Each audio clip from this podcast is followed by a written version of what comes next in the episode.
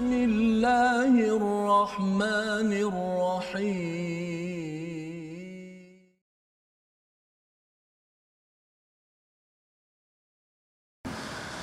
أعوذ بالله من الشيطان الرجيم بسم الله الرحمن الرحيم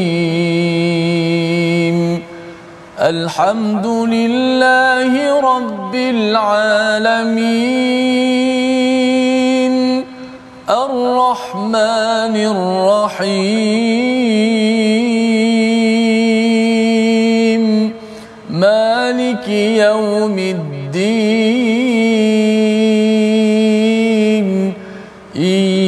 إياك نعبد وإياك نستعين اهدنا الصراط المستقيم صراط الذين أنعمت عليهم غير المغضوب عليهم ولا الضالين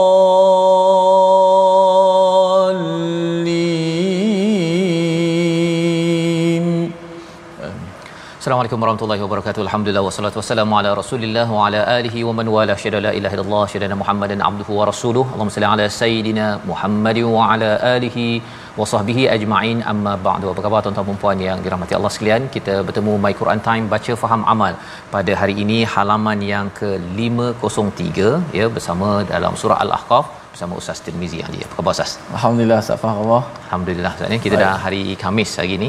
Ya, dan tak lama lagi kita habis syawal kita dan bersedia kita menuju kepada Zulkaidah Zulhijjah kita pula ustaz ya. Yeah. Jadi uh, apa persediaan ustaz untuk raya haji pula pada tahun ini? Ya, yeah, sekarang ni kalau di di di masjid uh, jemaah-jemaah dah tanya ustaz tahun ni korban macam mana? Mm-hmm. Uh, saya nak satu, saya nak tiga ekor, tak ada yang nak dua tiga bahagian. Mereka sudah bersedia, ada yang dah mula menabung, mm. uh, menyimpan wang uh, untuk uh, hari penting nanti hari yang sangat besar merupakan perayaan seterusnya perayaan InsyaAllah. yang kedua bagi umat Islam insyaallah itu Allah. adalah penting saatnya kalau yeah. katakan hari raya hari itu adik-adik anak-anak kita ada duit raya betul tak? maksudnya kalau boleh menabung dengan mak ayahnya sekali untuk untuk berkorban ha, jangan dikumpul-kumpul saja duit tetapi tidak mahu berkorban oh. dan ini yang melatari apa ke menuju ke hujung my Quran time kita sekitar 100 halaman lagi ustaz ya. Moga-moga okay. ianya menyebabkan kita mengambil ruang yang ada, peluang yang ada dan kita mulakan majlis kita dengan subhanakala ilmalana illa ma 'allamtana innaka antal alimul hakim. Rabbi zidni ilma. Moga-moga Allah menambahkan keberkatan dan juga kebaikan dalam kita melakukan mendalami ilmu yang ada. Kita lihat apakah sinopsis bagi halaman 503. Kita saksikan daripada ayat yang ke-6 hingga ayat yang ke-9. Ya, ayat yang ke-6 bercerita tentang hari kiamat dan sembahan orang musyrik yang menjadi musuh kepada kepada mereka. Dan diikuti pada ayat 7 hingga 9 syubhah orang musyrik terkait dengan wahyu, kenabian dan al-Quran. Bagaimana cara fikir, cara kefahaman mereka itu yang yang keliru.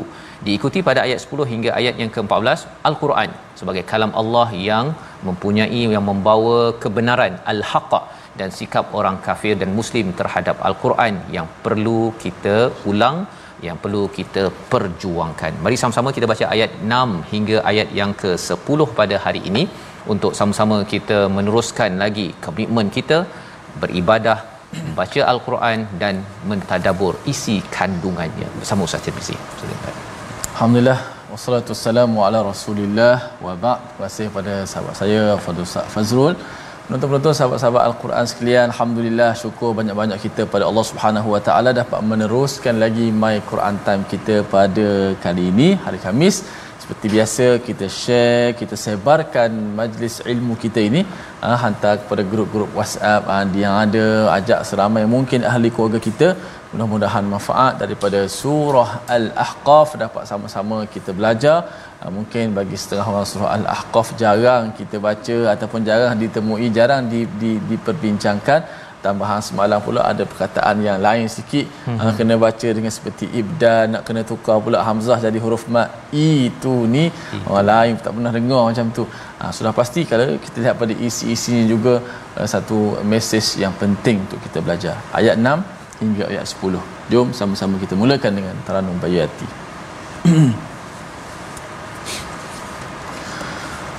أعوذ بالله من الشيطان الرجيم وإذا حشر الناس كانوا لهم أعداء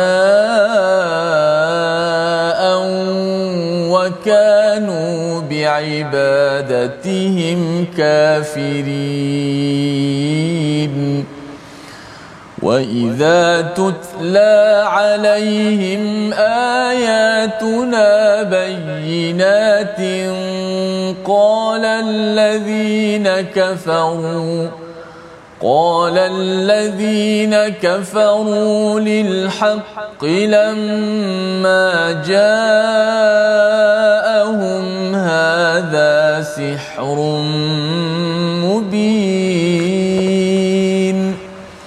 أم يقولون افتراه قل إن افتريته فلا تملكون لي من الله شيئا هو أعلم بما تفيضون فيه كفى به شهيدا بيني وبينكم وهو الغفور الرحيم قل ما كنت بدعا من الرسل وما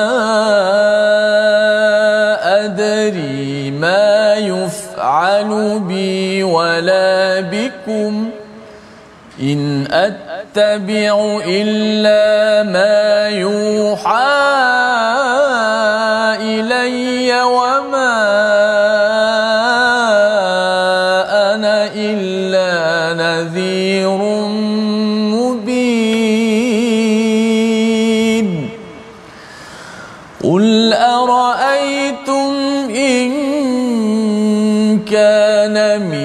عند الله وكفرتم به وشهد شاهد وشهد شاهد من بني إسرائيل على مثله فآمن واستكبرتم إن الله لا يهدي القوم الظالمين صدق الله Astagfirullahalazim gitulah bacaan ayat yang ke-6 hingga ayat yang ke-10 untuk sama-sama kita menyambung surah Al-Ahqaf surah yang terakhir daripada daripada surah yang kita lihat kalau selepas ini surah yang ke-47 surah Muhammad ya tidak ada lagi Hamim Ustaz ya. ya. Ha, jadi surah Al-Ahqaf ini adalah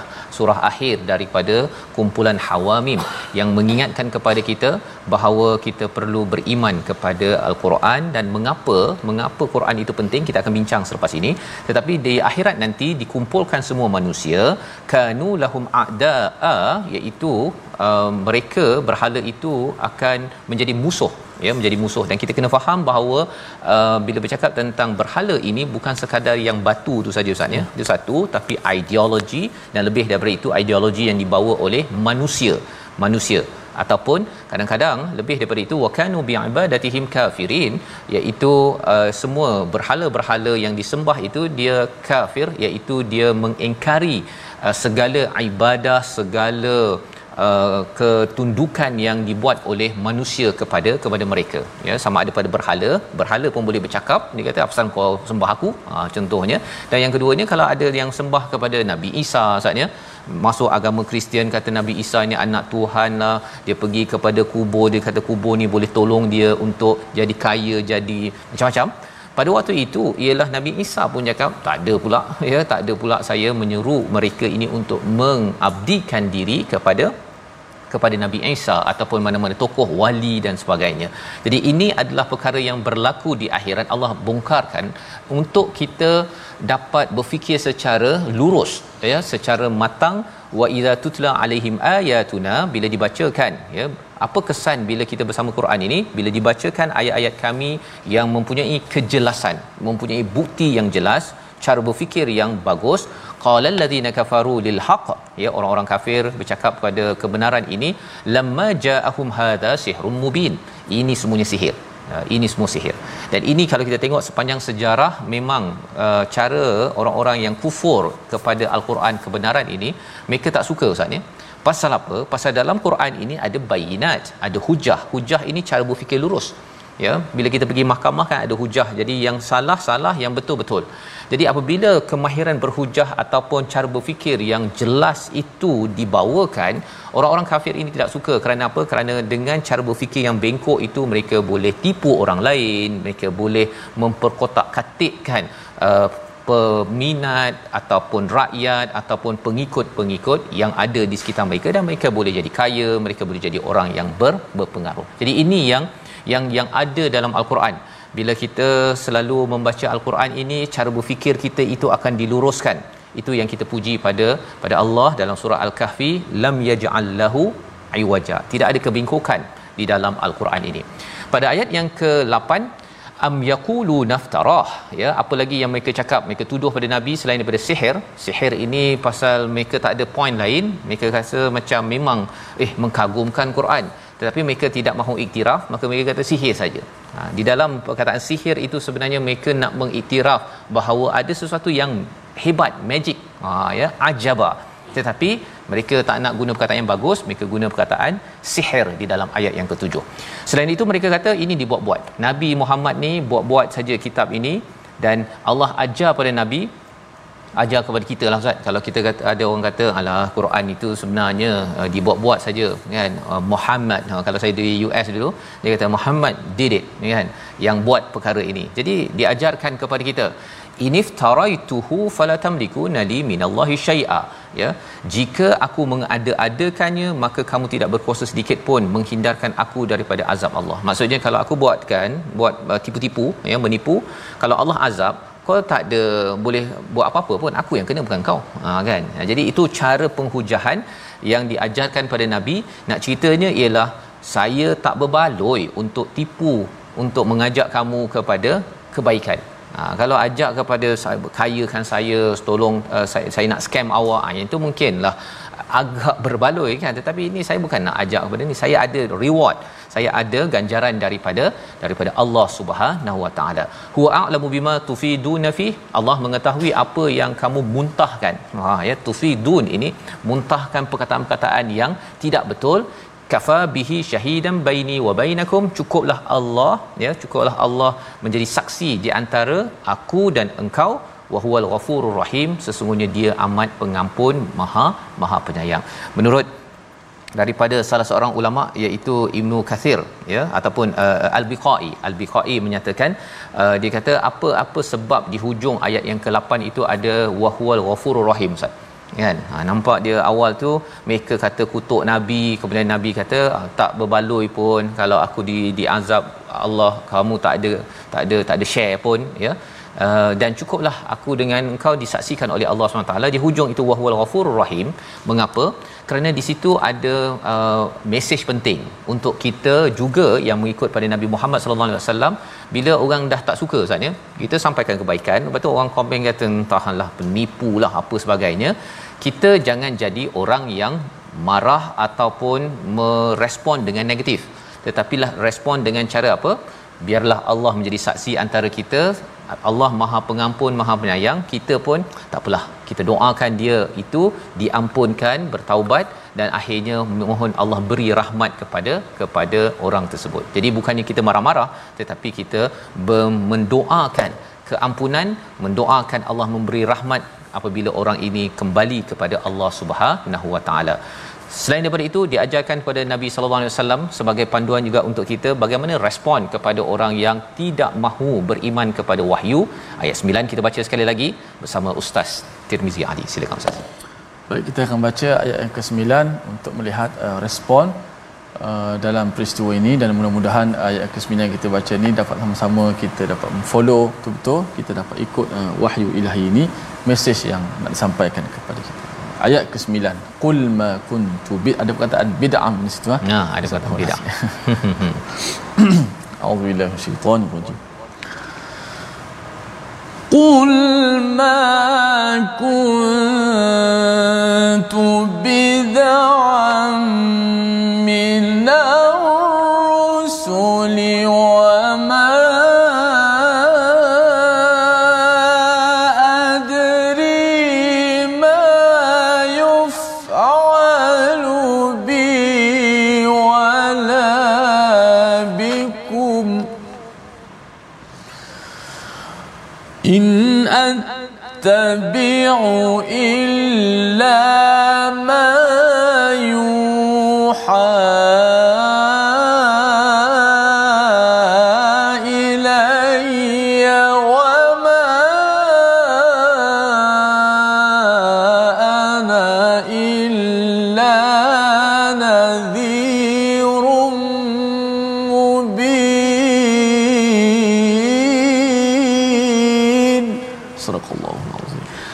Astagfirullahalazim katakanlah wahai Muhammad aku bukanlah rasul yang pertama di antara rasul-rasul dan aku tidak tahu apa yang akan dilakukan terhadapku dan terhadapmu. Aku hanya mengikuti apa yang diwahyukan kepadaku dan aku hanyalah pemberi peringatan yang menjelaskan. Jadi ini cara Nabi diajarkan, jangan ini juga yang kita perlu belajar. Aku bukanlah rasul yang pertama. Istilahnya makuntu bid'am minar rusul. Nah, bid'am minar rusul ini maksudnya membuat bid'ah ustaz ya. Ah, membuat inovasi cakap uh, mesej yang saya sampaikan ni saya buat-buat amalan yang saya bagi ini solat ni buat-buat baca buat-buat ini semuanya ada asas dan asas ini bukannya bermula sekarang ia bermula seawal rasul-rasul yang terdahulu ada sejarah ada sejarahnya ada panduannya dan nabi diajar wama ajri ma yufalu bi wala bikum aku tak tahu apa yang akan dilakukan oleh diriku dan oleh dirimu Ha, tak ada pula dengan dengan apa yang disampaikan dalam al-Quran ini menyebabkan nabi boleh baca orang lain ya boleh teka okey uh, nanti 3 tahun lagi awak kena pakai kereta merah pasal tarikh lahir awak begini tak ada itu bukan diajarkan oleh nabi sallallahu alaihi wasallam tak ada teka-teka ke depan yang diajarkan oleh nabi yang dibuat oleh nabi in attabi'u illa ma yuha ilai aku ni ikut wahyu je ha begitu je ustaz ya jadi kalau kita ada orang kata oh penipulah ya kamu ni buat-buatlah sebenarnya uh, ada sejarah boleh tengok sejarah dan saya ni ikut mana yang telah diarahkan oleh Allah wama ana illa nadhirum mubin aku ini tidaklah kecuali menyampaikan memberi uh, nadhir iaitu memberi peringatan dengan jelas dan dan terang jadi ini adalah uh, tugas nabi ustaz ya hmm. uh, ceritakan balik semula dan tidak boleh pula saya apa yang si rasul nabi sallallahu alaihi wasallam claim lebih daripada apa yang mampu dan perjuangan nabi adalah untuk mengingatkan manusia kepada kepada Allah kepada wahyu bukannya uh, uh sila uh, ikut saya nanti undi saya ha, bukan begitu ya tak ada udang di sebalik mi sebenarnya Allah eh, Nabi sallallahu alaihi wasallam nak semua manusia ikut kepada kepada Quran kepada wahyu yang diberikan kepada Nabi sallallahu alaihi wasallam dan pelajaran untuk kita apa perjuangan kita kalau kita ada apa-apa pun kita mesti bawakan orang kepada paling tinggi wahyu Allah Subhanahu taala ya walaupun kita ada follower ke kita ni nak jadi pemimpin nak jadi YB ke pastikan yang paling tingginya sila ikut wahyu kalau ikut pada saya ya ataupun nanti kita akan berikan kemajuan 3 tahun daripada sekarang tetapi bila kita tak utamakan kepada kepada apa yang Tuhan cakap ya untuk memperjuangkan kebaikan kadang-kadang kita bagi manifesto kosong ya ustaz dan kita bukan tahu pun ya dinyatakan nabi wama adri ma yufalu bi wala bikum Ya, aku tak tahu apa yang aku akan buat ya kepada diri aku pun aku tak tahu diri kau pun aku tak tahu jadi kalau ada orang yang jual apa uh, bulan dan bintang ustaz kan dalam nak mengaut uh, apa pengaruh ataupun nak nak jual barang dan sebagainya orang-orang ini kita kena beri perhatian kerana kerana ada udang di sebalik ni ini kadang-kadang ianya tidak tidak benar dan ini diingatkan lagi pada ayat yang ke-10. Hmm, banyak nabi diajarkan saya pasal apa? Pasal mereka dah tuduh macam-macam, cara nak balas itu Allah beritahu kul araaitum in kana min indillah wa kafartum bihi wa shahida shahidum min bani israil ala mithlih ya beritahulah aku apa pendapatmu jika sebenarnya al-Quran ini datang daripada Allah dan kamu mengingkarinya padahal ada seorang saksi daripada Bani Israel yang mengakui kebenaran yang serupa dengan al-Quran lalu dia beriman tetapi kamu menyombongkan diri. Ha, jadi ini argumennya. Ha, apa pendapat kamu? Ha, dia siap ada pendapat lagi Ustaz. Ya? Memang kebenaran dah ada tapi cara bercakap Nabi itu juga diajar. Sebagaimana kita belajar dalam surah Yasin, cara kita nak berhujah itu, dia bukan main marah-marah saja. Ya, dalam surah Yasin dia ajar agar kalau yang teruk kembali pada kita, pada penceramah. Tapi kalau yang baik-baik serahkan kepada pendengar. Pasal apa? Tak nak kita me- menyakitkan hati pendengar dan mesej tak sampai. Itu yang kita belajar dalam surah Yasin. Dari sini dinyatakan apa pendapat kamu? Kalau ada salah seorang daripada Bani Israel yang dia percaya yang percaya kepada apa yang ada dalam al-Quran ini. Salah seorang daripada Bani Israel yang dirakamkan dalam al-Quran adalah Abdullah bin Salam yang berada di Madinah ya dan kalau merujuk yang lama kita bercakap tentang Nabi Musa alaihi salam. Kita akan sambung ya selepas ini tapi kita lihat dahulu apakah perkataan pilihan pada episod kali ini. Bada'a yang pertama mengadakan sesuatu yang baru empat kali disebut di dalam al-Quran dan kefahaman kita tentang bada'a ini ialah sesuatu yang tidak ada asas dan itu dinafikan oleh Nabi sallallahu alaihi wasallam dan inilah yang kita ingin jaga dalam hidup kita dalam masa yang sama bukanlah kita me- melabel orang oh, orang ini buat bidah ya orang ini bidah bidah itu bukan kaedahnya kita menjaga diri kita daripada buat sesuatu yang tidak ada asas asasnya di mana daripada Quran daripada sunnah daripada nabi sahabat yang pernah melalui jalan yang yang benar kita berehat sebentar kembali my Quran time baca faham amal insyaallah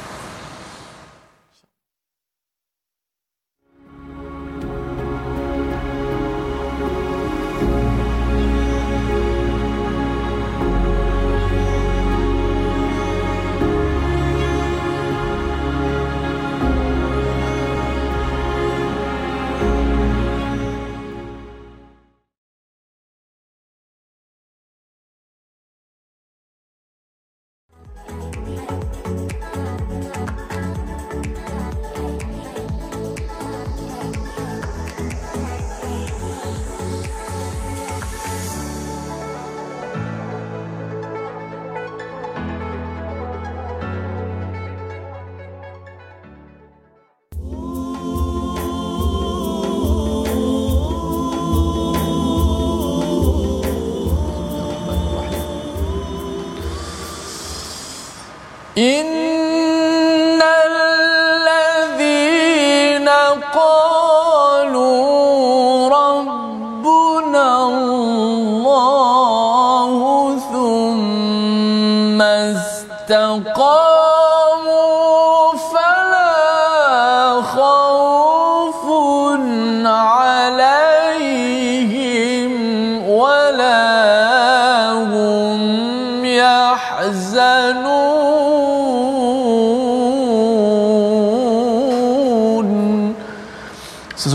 yang berkata Tuhan kami adalah Allah. Kemudian mereka tetap istiqamah. Tidak ada rasa bimbang pada mereka. Dan mereka tidak pula bersedih hati.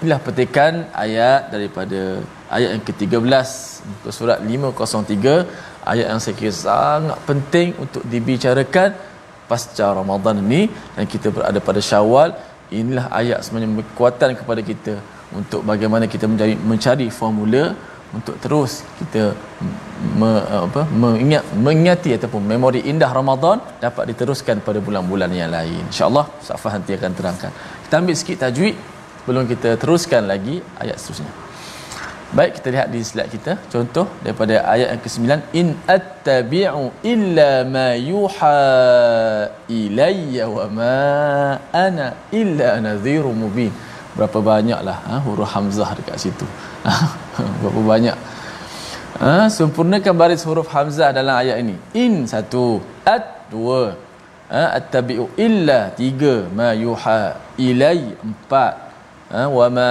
ana lima illa ada enam ha, huruf hamzah dalam ayat ke sembilan ini okay.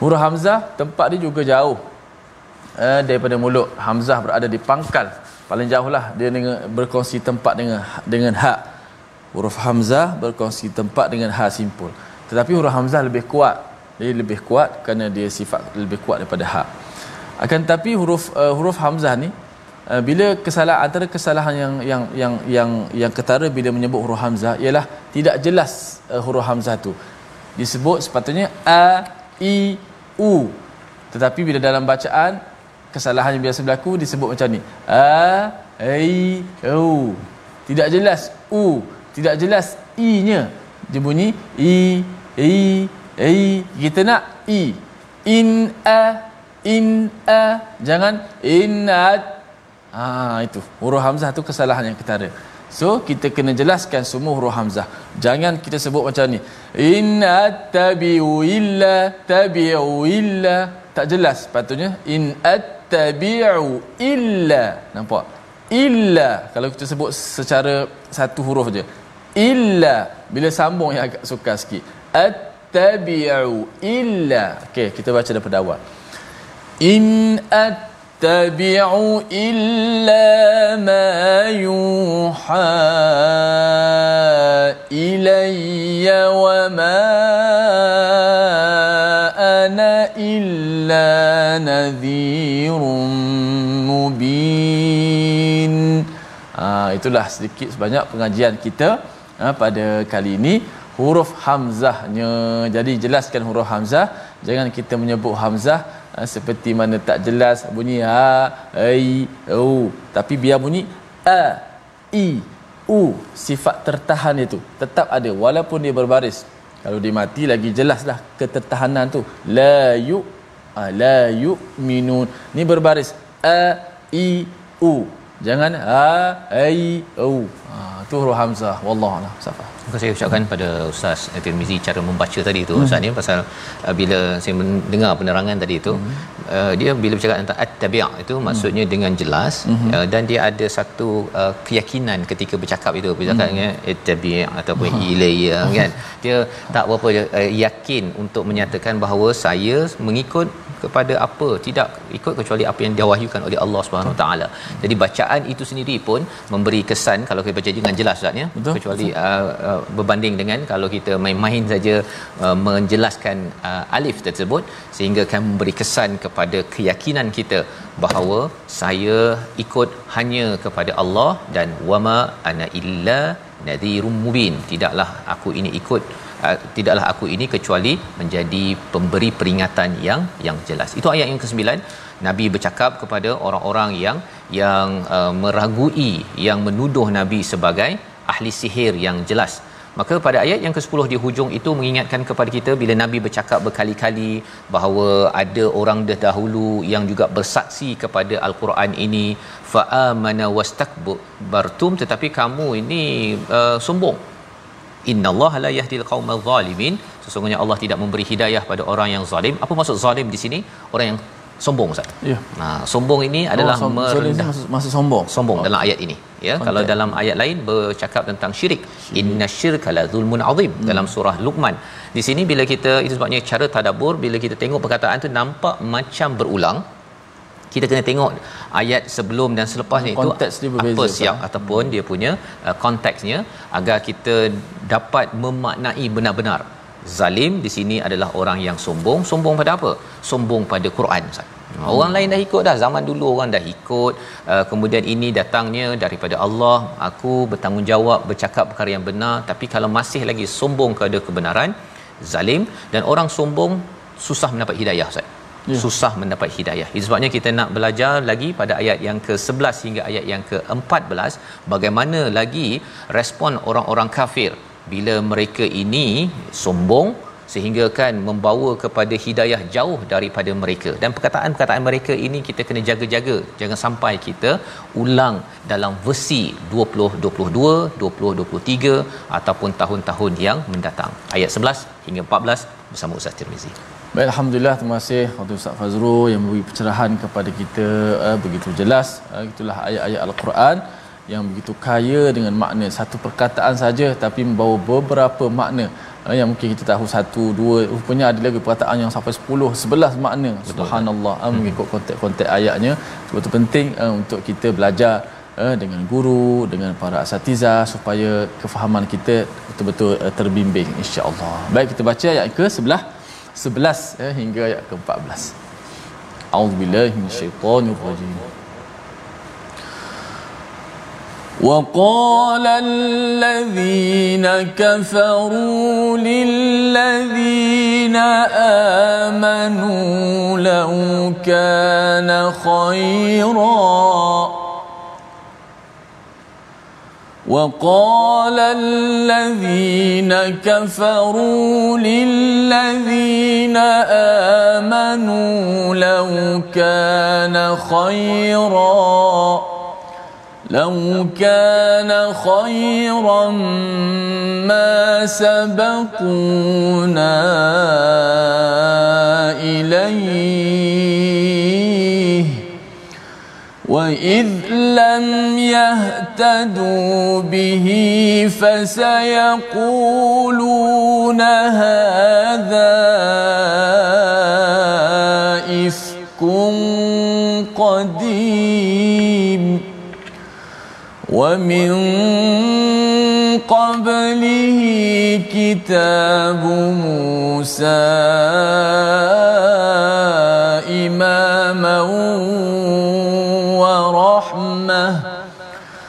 وهذا كتاب مصدق لسانا عربيا لينذر الذين ظلموا لينذر الذين ظلموا وبشرى للمحسنين إن الذين قالوا ربنا الله ثم استقاموا ثم استقاموا فلا خوف عليهم فلا خوف عليهم ولا هم يحزنون اولئك اصحاب الجنه خالدين فيها جزاء بما كانوا يعملون صدق الله العظيم Surah Al-Azim ayat yang ke-11 hingga 14 kita menyambung kepada bagaimana kita memahami respon orang-orang yang kafir. Wa qala allazina kafaru lil ladzina amanu orang kafir pada zaman Nabi itu bercakap kepada orang beriman, "Law kana khairam ma sabaquna ilaihi" iaitu kalaulah ada kebaikan dalam al-Quran ni kalau Quran ni ada kebaikan Eh, kami ini dah mendahului dah mereka siapa mereka itu masabaquna ilaih iaitu kepada orang-orang miskin seperti Bilal seperti Habab seperti Ammar seperti siapa lagi Suhaib maksudnya kalau hmm. di Mekah itu mereka orang-orang miskin orang-orang yang tak berapa tinggi pangkatnya ini dahulu yang mengikut nabi jadi orang-orang yang sombong dia kata apa kalaulah Quran ni ada kebaikan ada nilai berbaloi untuk kami kami ikut dulu kan berbanding dengan mereka jadi mereka dahlah pergi kecilkan orang yang ikut keimanan. Kemudian dia cakap Quran ni kalau ada kebaikan. Oh, sombong sangat kan. Ya? Dahlah dia memperkecilkan Quran, memperkecilkan orang yang ikut Quran. Jadi dalam kehidupan kita ini jangan sampai kita tengok oh kalau orang yang baca Quran ni geng-geng elit, orang kaya saya pergi, kalau orang biasa-biasa ni saya tak tak masuk geng ini pasal saya pembaca Quran geng elit itu jangan diwujudkan ya kerana dengan Quran ini kita sama kita sama dan bila mereka cakap begini kesombongan itu menyebabkan mereka itu tidak mendapat hidayah wa idzalam yahtadu bihi fasayaqulu ha, fasayaquluna hadza ifkun qadim iaitu kerana mereka tidak mendapat ha- hidayah tersebut mereka sampai sanggup menyatakan ini adalah kebohongan yang yang awal orang lama punya cerita tak ada tak tak relevan untuk kami ha, itu istilah zaman zaman ini jadi tuan-tuan pada ayat 11 ini membongkar kepada rahsia orang yang sombong dia akan tidak diberi hidayah bila orang itu tidak diberi hidayah, orang ini selalu merasakan Quran ini tidak relevan. Dia merasakan bahawa ini 1400 tahun punya perkataan tidak berkait dengan bisnes saya, keluarga kebahagiaan keluarga saya untuk saya maju. Ia tidak nampak perkara tersebut. Ayat yang ke-12, wa min qablihi iaitu dan dari sebelum al-Quran itu telah ada kitab daripada Nabi Musa ya sebagai petunjuk dan rahmat ya kitab Nabi Musa iaitu Taurat menjadi petunjuk imam ya yang memimpin bila cakap imam ni ustaz ni dia mesti berada dekat depan Ha, jadi bila bercakap tentang Taurat menjadi imam kat depan ini memimpin Quran yang kita ambil ini juga dia perlu letakkan ke depan. Ha, berbanding dengan tengok keadaanlah kalau sempat saya rujuk, saya tak sempat tak rujuk bukan. Kalau imam ini dia kat depan dan dia menjadi sumber kasih sayang ataupun rahmah daripada Allah kepada orang-orang yang beriman. Ini yang berlaku pada kitab Nabi Musa. Wa hadha kitab Quran ini adalah musaddiqul lisanan arabiyyan liyunzira alladhina zalamu. Quran ini adalah berbahasa Arab. Ya, berbahasa Arab untuk memberi peringatan pada orang yang zalim. Zalim hmm. dalam konteks ini apa? Tadi orang yang sombong. Ustaz.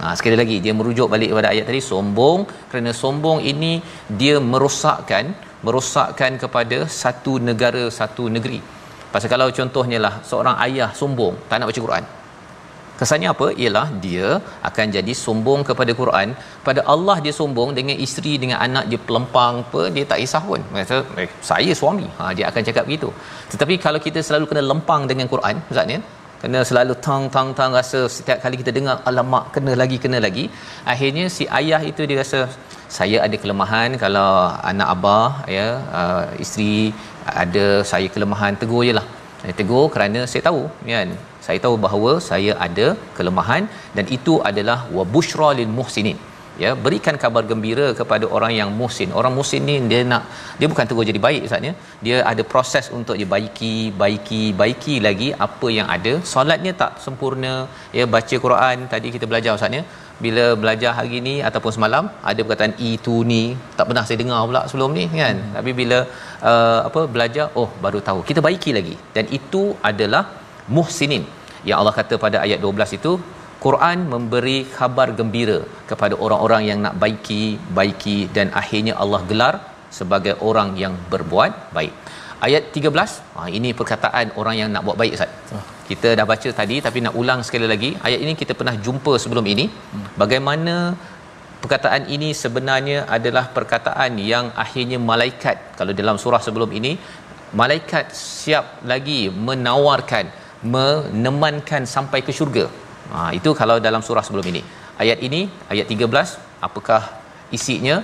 Mari kita sama-sama baca dan kita lihat tawaran daripada Allah pada ayat 14. Silakan. Baik, kita baca ke-13. Uh, eh, mudah-mudahan sama-sama dapat kita ambil manfaat yang penting untuk kita terus uh, berjalan daripada bulan Syawal selepas ni masuk uh, raya korban dan sebagainya. Kita dapat terus istiqamah. Sudah pasti ada berita gembira dalam ayat ini yang diberikan namun uh, mungkin so- soalan saya juga pada Ustaz Fas nak istiqamah macam mana Ustaz Fas nak mhm. istiqamah selepas daripada Ramadan tu ramai orang tanya madza ba'da Ramadan apa selepas Ramadan nak buat ni okey kita baca terlebih dahulu ayat 13 auzubillahi minasyaitanir innal ladzina qala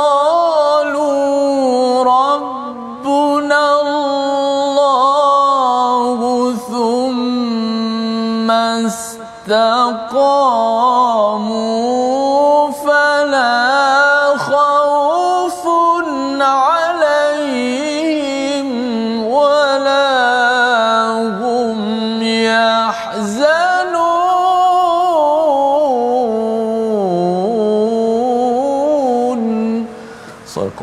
sesungguhnya orang-orang yang berkata Tuhan kami adalah Allah kemudian mereka tetap istiqamah tidak ada rasa bimbang pada mereka dan mereka tidak akan bersedih hati inilah ganjaran kepada mereka yang pertama menyatakan apa Rabbunallah Tuhan kami adalah Allah SWT maksudnya eh, saatnya ini bab tauhid Tauhid pada Ramadan itu pasal kita banyak ingat Allah pasal solat kita dengan puasa kita dengan sedekah kita dengan witir tarawih kita Rabbunallah kita pada Ramadan itu banyak jadi kesannya itu dia memberi kita istiqamah yeah. ya dan kita istiqamah satu kita konsisten tapi yang keduanya istiqamah ni daripada perkataan qama iqamah itu kita cuba untuk selalu mendirikan agama dalam diri kita itu kesan apabila kita bercakap tentang thumma staqamu ya di mana kita istiqamah cuba untuk mendirikan dan bila kita berdiri kita kena sedar ustaz ya kena sedar diri kita jadi kita kena sentiasa tahu bahawa okey saya ni di bulan Syawal saya masih ada Allah Rabbunallah yang sama maka saya akan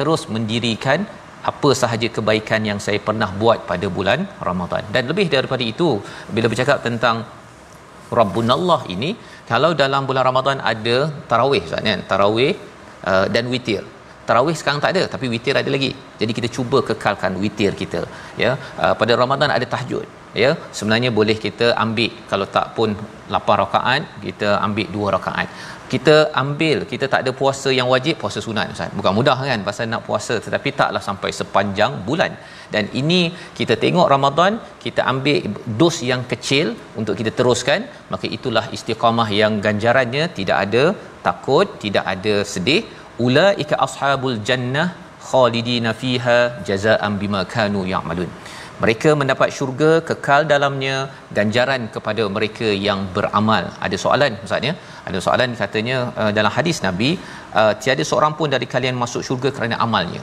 Allah tapi dalam ayat ini jazaan bima kanu ya'malun balasan bagi mereka yang beramal. Jadi kita kena sedar ini pujian Allah kepada mereka yang beramal tapi kita ketika beramal kita kena sedar bahawa amal saya pun dibantu oleh Allah dan amal saya pun banyak tidak sempurna yang kita doa Allah berikan bantuan keampunan kepada kita. Jadi kita sedar dirilah, tak ada pula kita saya dah beramal Allah, saya nak syurga. Ha, itu bukan kaedahnya.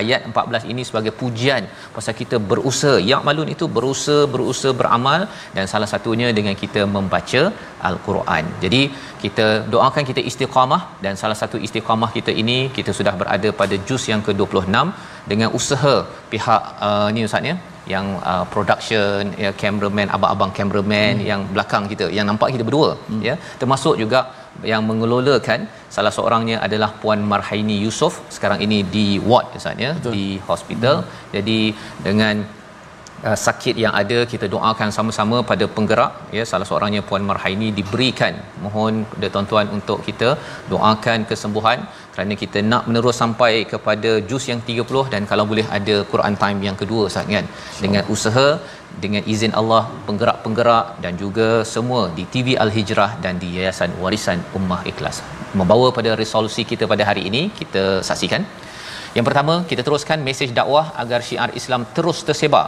yang kedua, perhatikan isi kandungan Al-Quran dan akui kebenarannya, jangan sombong. Dan yang ketiga, teguh pendirian dalam akidah yang benar dan tetap melakukan amal soleh. Silakan Ustaz.